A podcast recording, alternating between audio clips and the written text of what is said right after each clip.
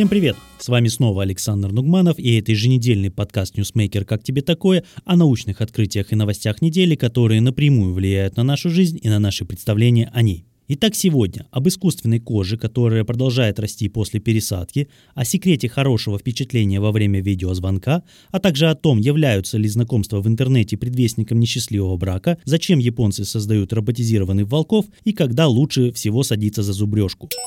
Ученые создали искусственную кожу, которая обладает свойствами настоящей. Ученые Университета регенеративной медицины Университета Wake Forest достигли впечатляющего прорыва, создав напечатанную кожу, которая объединяет разнообразные типы клеток с инновационным гидрогелем. Уникальность заключается в ее способности успешно сливаться с окружающими тканями при пересадке. Эксперименты на мышах показали, что такая биопечатная кожа не только успешно интегрируется, но и стимулирует активное развитие тканей. Это включает формирование кровеносных сосудов, кожных узоров и нормальное развитие клеток.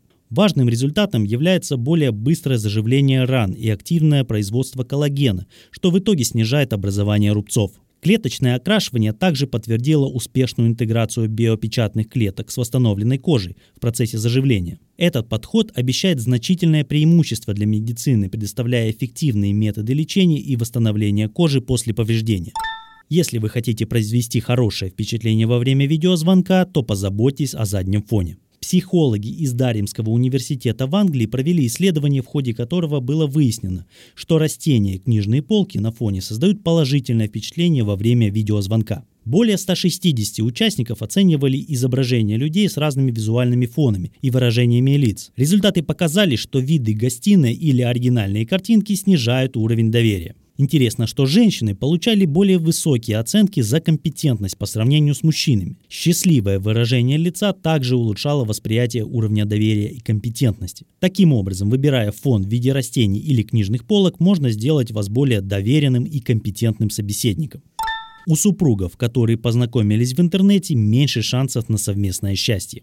Исследование ученых из Университета штата Аризоны показало, что супружеские пары, познакомившиеся в интернете, ощущают меньшее удовлетворение от своего брака по сравнению с теми, кто встречался в реальной жизни. Эксперты опросили более 900 замужних людей в США. Примерно половина из них познакомились с своими супругами через приложения и сайты знакомств, в то время как другие нашли свою половинку через обычные сценарии, такие как через друзей, семью, работу или ночные клубы. Участники, встретившие своих партнеров онлайн, сообщали о большей социальной маргинализации, получали меньше поддержки и признания со стороны друзей и семьи. Это может указывать на то, что социальные связи, создаваемые в онлайн-пространстве, могут быть менее устойчивыми в долгосрочной перспективе.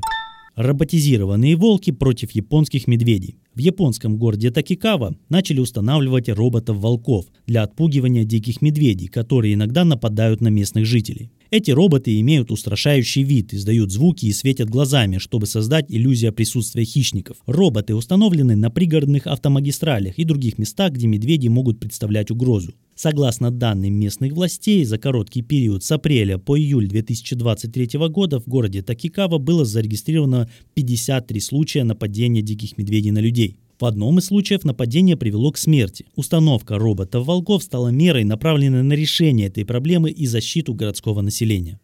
Зубрежка перед сном эффективнее утренних занятий. Ученые из университета Лавбора и университета Лестера провели исследования, подтверждающие, что обучение математике перед сном способствует более эффективному запоминанию материала. В эксперименте участвовали 77 человек, которые выполняли тесты утром и вечером с разницей в неделю. Участники решали сложные задачи, а затем проходили тестирование через 10,5 часов.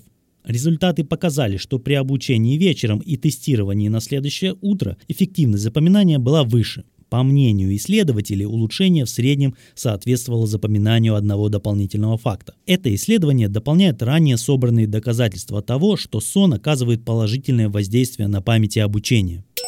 На сегодня это все. Не забывайте подписываться на подкаст «Как тебе такое» в Google подкастах, Кастбоксе и в Apple подкастах, а также в YouTube и Яндекс Музыке. До следующей недели.